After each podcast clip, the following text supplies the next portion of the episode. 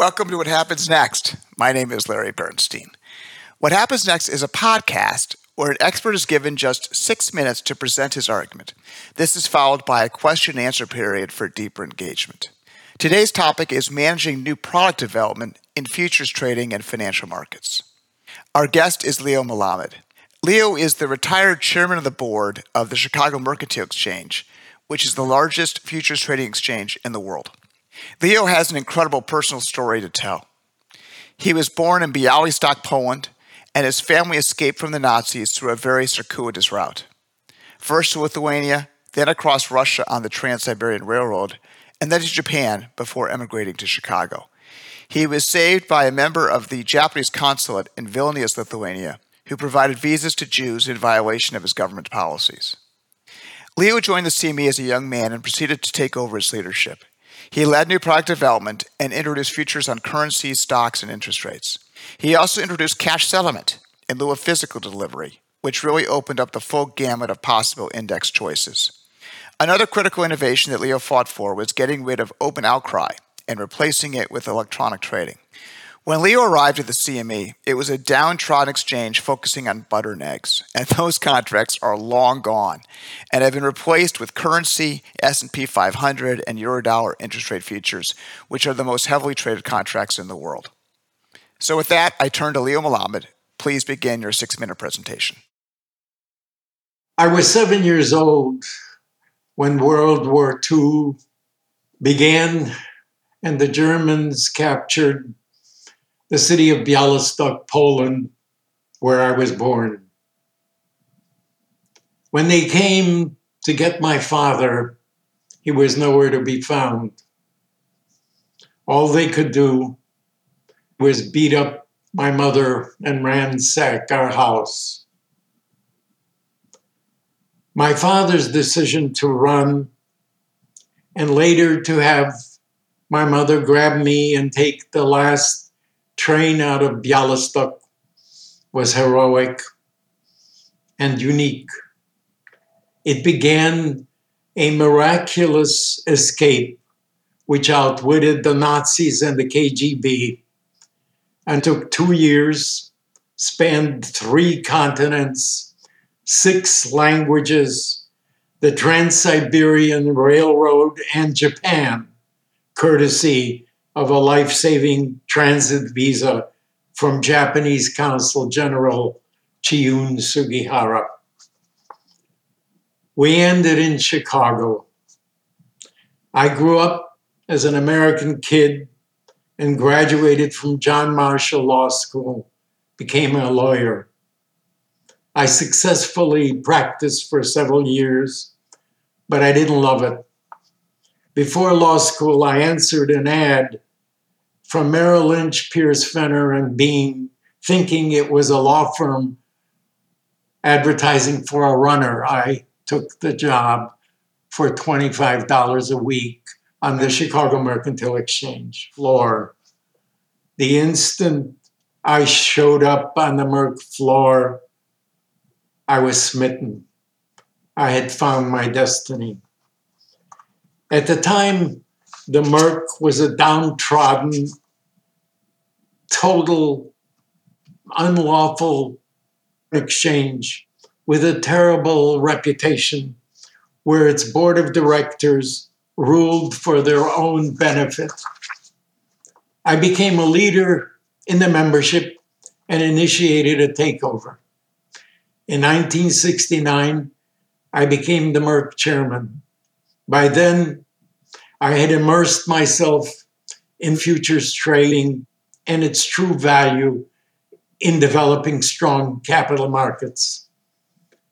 In those days, the financial news was mostly about foreign exchange. The world was still operating under the Bretton Woods fixed exchange rate system, where values in foreign exchange were determined by finance ministers. I had become a hardened believer in the free market. My mentor, Milton Friedman, advocated the idea that value should be determined by supply and demand, not finance ministers. I began thinking about a futures market in currency. When I broached the idea to the Merc's board of directors, they laughed me out of the room. You are a lawyer, Mr. Melamed, not an economist. Futures are for agriculture, soybeans and pork bellies. But I wondered why. Was there an economic principle involved? My idea needed validation. I went to the great man, Milton Friedman. It's a wonderful idea, he said. Do it. I was thrilled and gratified but I needed it in writing. We agreed on a price of $5,000 for him to write a feasibility study. I took that paper and ran with it first to our board of directors and then to every corner of the globe. It changed the world of finance. I went from currency futures to interest rates 20 years later, Nobel laureate Merton Miller called financial futures the greatest invention of the past two decades. As an encore, I introduced cash settlement in place of physical delivery, bringing on S&P futures. Then I dared to transform open outcry to an electronic venue known as Globex. It seems so obvious today, but it was anything but. It gave us the ability in 2002 to go public and then to merge with our rival, the Chicago Board of Trade. Five years later, we were the largest exchange in the world. Our future lies in embracing technology and globalization and staying open to new ideas. Leo, in your book, you discussed two corruption scandals at the CME. The first was when a speculator cornered the onion market, and the second was a case of insider trading in eggs by a CME board member. Can you give us a little background about those two scandals? the onion scandal changed the futures market. It ended up as a law against listing onions on a futures market, the only commodity that has a bill in Congress against it signed by President Gerald Ford. But the idea of using the market for the benefit of the board of directors is arcane, it's ridiculous. And that's the exchange I took over.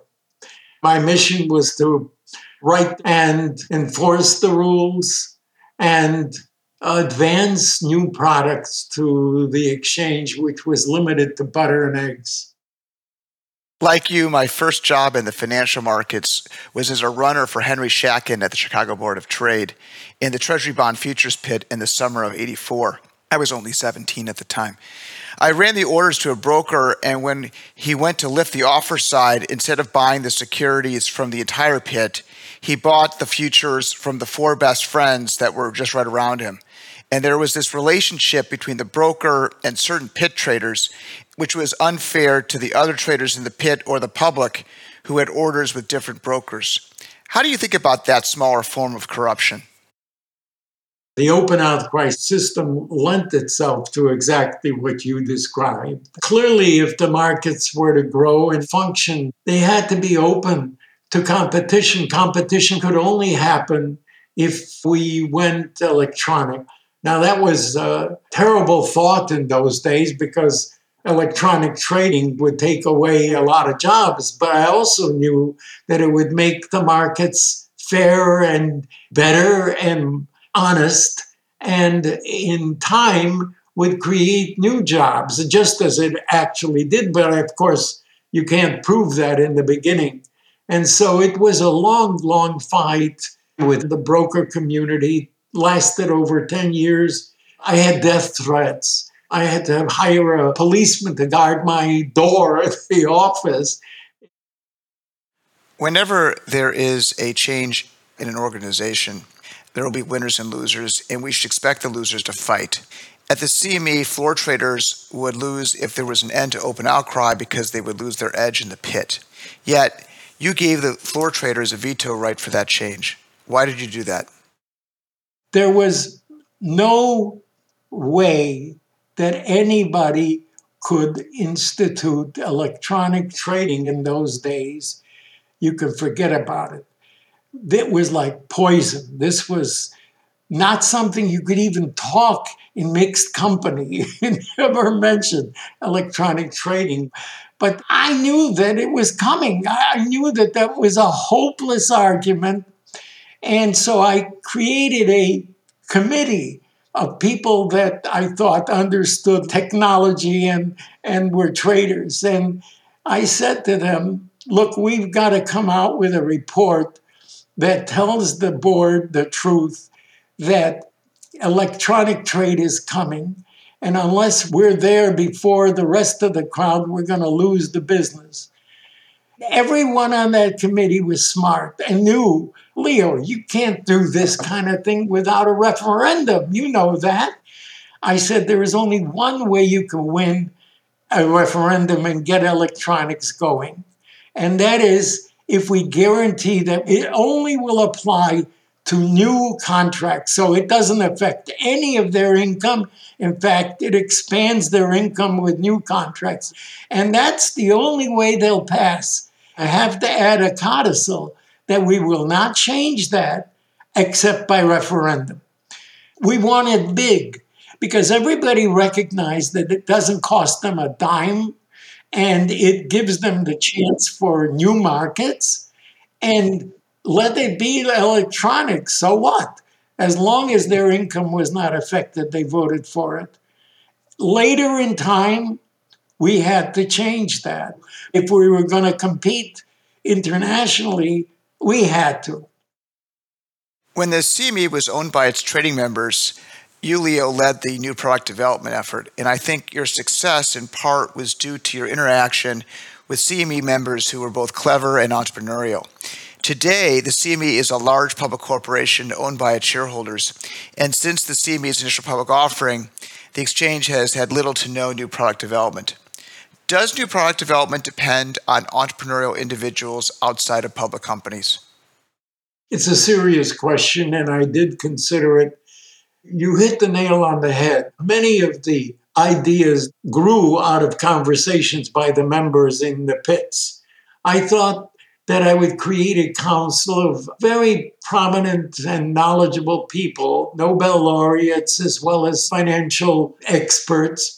But you're right, you don't get 100% of what you want, you get some of it. Leo, we are both very good friends of Myron Scholes, the Nobel Prize winning economist. I worked with Myron at Salomon 30 years ago.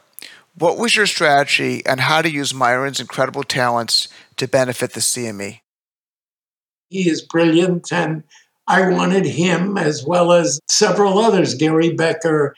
In 2006, we discussed the idea of a think tank that would include a number of Nobel laureates. And so we created the Competitive Market Advisory Council, CMAC. And CMAC included Gary Becker and Myron Scholes and Robert Merton, including a bunch of other very accomplished uh, people and experts in markets. And it's the only corporate entity in the world that has a think tank of this caliber. And I honestly owe much of it to Myron, who helped me create what I believe is a very important idea. Leo, we got a question from the audience. This question is from Kevin Lennon who runs real estate for the CME Group. Kevin said that when you started the S&P futures contract, it was so successful that you decided to go back to S&P and proactively renegotiate the license agreement in their favor, which cost the CME more money in the near term but paid off massively in the long run. Tell us what you did and why it worked out for the better. When I first thought of the idea of stock futures, I had to choose between the Dow or the S&P. I chose the S&P. Our attorney said to me that the price of the S&Ps is public and we don't need to bother with a license. I believe in intellectual property and I said to him, "No, Jerry, this doesn't feel right. I want to go and get licensed." So we met in New York, Jerry and I and the chairman of S&P and it was awkward because the chairman said, You mean to tell me you want to pay me for something that I'm giving away free? And I think his attorney sitting next to him gave him an elbow. yes, yes. And I smiled, but I said, I do because it's your intellectual property. Besides, I want an exclusive license on this. And they said, What do you want to pay? This had never been done, Larry you always were trading in public instruments that you could deliver, and you didn't need license to trade in cows or pigs or whatever. And here we were eh, being asked, well, how much you want to pay? The biggest volume that we've ever seen in any contract was 10,000 contracts a day. That was off the wall. So I said to him, what we'll do is pay you 10 cents a trade up to 10,000. Anything over 10,000, that's ours without pay. They looked at each other and they said, pretty fair, okay. And I explained we never had a trade over 10,000. So that was signed and a 10 year deal was made. It turned out that it is intellectual property. When the Board of Trade wanted to list the Dow, the Dow people went to court and got an injunction. And for the next 15 years, we were the only exchange in the world that traded equities in futures. Now, I knew it wasn't a fair deal about the first week of trading because we went well over 10,000 almost immediately. This was the biggest winner I've ever seen. I tore up the contract and made it fair. We made a new deal for another 20 years and McGraw-Hill were ecstatic. We put S&P on the boards. Leo, in your prepared remarks, you spoke about the advent of cash settlement as a critical innovation for financial futures. When I worked at Salomon Brothers, I was one of the most active traders in the Chicago Board of Trade's municipal bond futures contract, which was cash settled. And Salomon was the largest investor on the long side, and Susquehanna was usually on the short side. I was very concerned that the cash settlement process would be abused to our detriment. How do you prevent corruption of this cash settlement process? Yeah, well, it was, of course, uppermost in my mind. It was a big deal for the markets to be able to create an index, and that could only be done because it was cash settled at the end.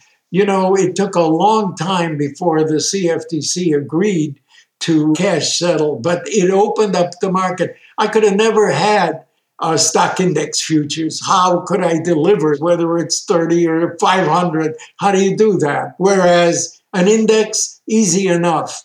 And that problem you correctly pointed to happened in the euro-dollar contract when LIBOR took over the cash settlement and the corruption that started ended LIBOR. It was a bad decision of the exchange to give the euro dollar pricing over to LIBOR at the conclusion. I want to mention my own personal interaction with the LIBOR scandal. In 1996, I was working at Salomon Brothers, and I was upset that the CME was handing over the cash settlement process of LIBOR to the British Bankers Association. I met with Marcy Angell, who at the time was a senior lawyer at Salomon, And Marcy helped me draft a letter to the CFTC asking them to reject the CME's modification to the Eurodollar contract because of our fears of market manipulation. Yeah, well, first, I want to tell you I wasn't present for the decision to give it over to LIBOR. I had retired when this deed was already history. And I couldn't believe that that was happening. But it was. We had to depend on the bankers to give an honest evaluation. And I'm afraid that it created the biggest scandal in the history of markets, I think. So many banks getting fined over billions of dollars, and it didn't work. And for that reason, we had the scandal. Let's talk about the CME as a too big to fail institution. One of the chapters in your book describes your involvement in the 1987 stock market crash. For the CME to function after the crash, the losers in equity futures had to pay an aggregate $2.5 billion in cash to the winners by the next morning. Otherwise, you're out of business. One dealer, Morgan Stanley, owed the CME more than a billion dollars. Now, the chairman of Morgan Stanley had a tough day, so he went to bed early, but that wouldn't stop you, Leo. Tell us what happened after that stock market crash. You're talking about the scariest day of my life. Uh, we were used to uh, change in value in the hundreds of millions of dollars as a norm. And here on this day, 2.5 billion changed hands between the longs and the shorts. And as you said, we could not open the next morning unless every dollar was paid for. Of course, I slept in the clearinghouse watching and waiting I had talked to Alan Greenspan before the markets closed, and he said to me, Will you open the next morning? Alan Greenspan knew what I knew because he had been a trader before on his own. And I, I had to be honest with him. I said, I don't know. We've got to wait and see what happens. Does the money come in or not? He says, Call me as soon as you know, because if it doesn't come in, we may have the next end of the world. You're talking about the scariest part of my life. And two in the morning, we knew that Morgan Stanley was lacking. I had the private number of the chairman of Morgan Stanley and called and said to him, You don't know me, but you owe us a billion dollars. And we're waiting to see how it comes in. They came in 20 minutes to the opening when I was talking to the banker. Our banker the Continental Bank, which was the biggest bank in Chicago at the time. She said to me, Leo, we're in except for a couple of hundred million dollars is still missing. I said, a couple of hundred million? My God, that's terrific. What we were talking about, 2.5 billion. She says, yeah, Leo, but my authority is only good for $10 million. And just then, the chairman of the Continental Bank walked in and she said, Wait a minute, let me talk to the chairman.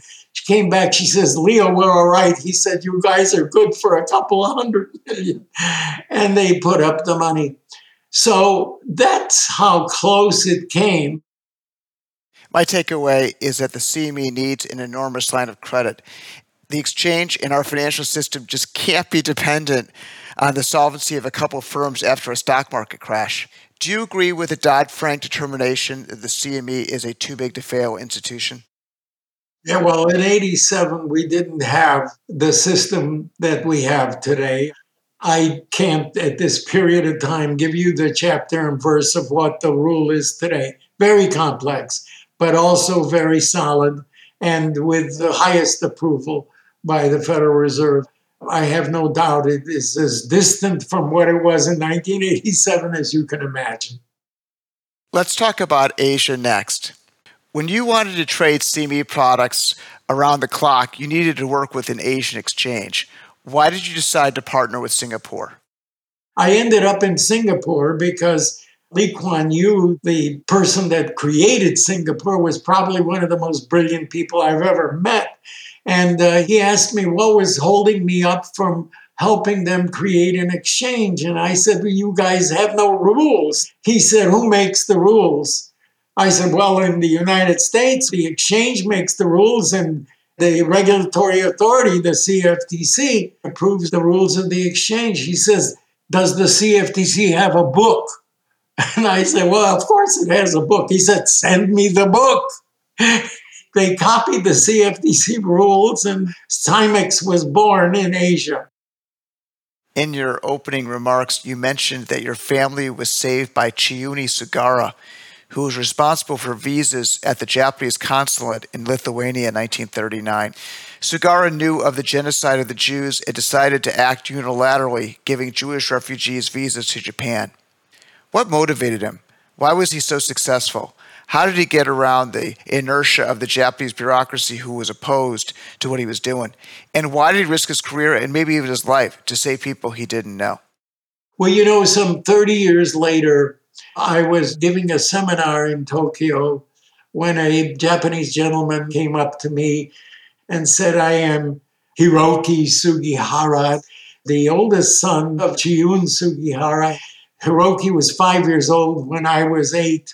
I had never met him at the council, but we became great friends and we both agreed to make sure that the world understood the humanitarian act of his father. He told me that his father had called his wife and the three children together and said to them, You know, the government of Japan, the foreign affairs, does not want me to issue visas to these people who are trapped here, and their only crime is that they were Jews. And I am inclined to give them the visa and save their lives if I follow the dictates of my government, I will violate the dictates of my God. By then, Sugihara had become a Christian. And Hiroki said, I was the first to raise my hand. He was five years old to give them the visas. And of course, he was one great man. He represented a lifeline to 6,000 of us who otherwise were surely going to be murdered, and decided to violate the, edicts of his government in favor of doing the right thing. And so I made sure, together with Hiroki, that the world recognized him as one of the righteous of the world. He was a great humanitarian. You took the Trans Siberian Railway across Russia and then caught a boat from the Russian port of Vladivostok and traveled to Japan before the attack on Pearl Harbor. What was that voyage like? Well, you know, it's an experience and a half. We were almost three weeks on one train. We had a small cabin to ourselves that turned into a sleeping quarters at night. It made many, many stops because it was a one track. And so it would bring on all kinds of goods. My father would leave and my mother was always afraid it was the last we will see of him. We'd leave to bring in milk and bread and things to eat. I was the only child on that train. It was a horrifying experience, but one thing that I remember is that my father tried to explain to me the difference between Fahrenheit and centigrade. He explained that difference to me and then he told me that Fahrenheit and centigrade meet at 40 below zero. They're both the same. In an hour or so, we're going to be in Birobidzhan where it will be 40 below zero. And I'm going to show you what it's like at 40 below zero. They bundled me up uh, and uh, I came onto the station and my breath fell as a piece of ice from my mouth.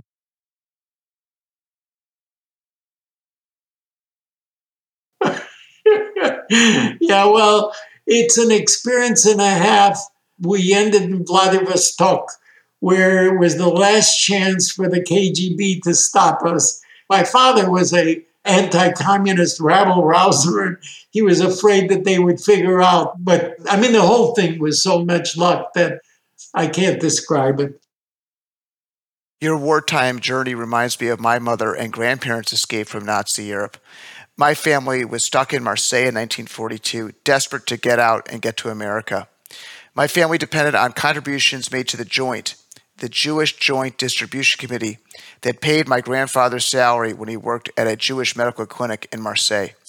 Leo, your family was supported by the Hebrew Immigrant Aid Society and the Joint. How do you think about these organizations and their success getting Jews out of Europe? Well, so thankful that they existed and that their money was available to those of us who were stuck. And thank God that the, Jewish history is loaded with organizations of aid. I don't know of any other culture that is so giving in terms of helping its own brethren and others. And the joint was enormously important when we had to pay off the Russian officials to buy a train ticket to Vladivostok from Moscow. As you can imagine, they charged Jews five times the regular price. Fortunately, my parents got the money from friends and organizations like the Joint. Leo, you were born in Białystok, Poland, one of the great Jewish communities. Before World War II, there were over 100,000 Jews living in Białystok, and now there are no Jews left. What was it like for you to return to your hometown? Well, it was difficult because my parents would not come. After the war, my father said to me, There's nothing there for us. And he was right. He was always right. One of the smartest people I've ever met who knew to run instead of stay. And although I know that every country in Europe is trying to overcome its history with respect to Jews, I think it'll take a long, long time before that happens because the history is too strong of anti Semitism throughout Europe and the world. And so we've got a way to go. Leo, one of your responsibilities with the CME is to have a dialogue with the senior leadership in China. How is our relationship with the Chinese in the financial sector and in particular with futures trading? That's the biggest question that we have today. How do we handle a relationship in China and the US? I'm a big admirer of the people of China, so that when I approached the government of China years ago in the early 2000s that they needed markets in foreign exchange, oil, as well as financial products. I'm a capitalist. The biggest difference that I think will make the United States the winner in this competition is that we can think freely. There is no limitation on our ideas. Any nation that has the rule of dictatorship can't say that, and it doesn't work. I know many, many of the Chinese that came here to the universities and they loved what they learned and they loved to be able to think freely. And it's that difference in the last century over 70% of the innovations and inventions in the world occurred by Americans in America because we could think freely. And one more thing if we fail, it isn't a total failure. We could try again without the stigma of failure. In most nations, if you try something and it doesn't work, that's your end. It's the freedom to think that makes the difference. And I think it will win out in the long run against China, although I try and help them grow and open their markets because that's the key of market strength and market growth. They still have not opened their markets the way they should, and they ignore intellectual property, but I still love the people. We end each episode on a note of optimism. Leo, what are you optimistic about? We will innovate find ways to win in an honest fashion. I am an ultimate optimist. How could I be anything less than an optimist after the escape I described from the death camp? So, once an optimist as a child remains an optimist as an adult. And one more thing you think anyone but an optimist could have created an exchange such as the CME group? I don't think so. Leo Melamed, thank you so much for joining us today. That ends today's session. Let me make a quick plug for next week's program. Our speaker will be David Kronfeld, who is a former venture capitalist, Booz Allen consultant, and corporate executive at Ameritech. David has a new book entitled Remarkable Proven Insights to Accelerate Your Career.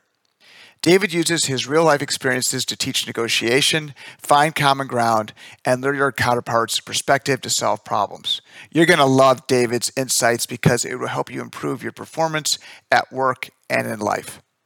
If you're interested in listening to a replay of today's What Happens Next program or any of our previous episodes, or if you wish to read a transcript, you can find them on our website, whathappensnextin6minutes.com. Replays are also available on Apple Podcasts, Podbean, and Spotify. I would like to thank our listeners for their time and for engaging with these complex issues. Goodbye.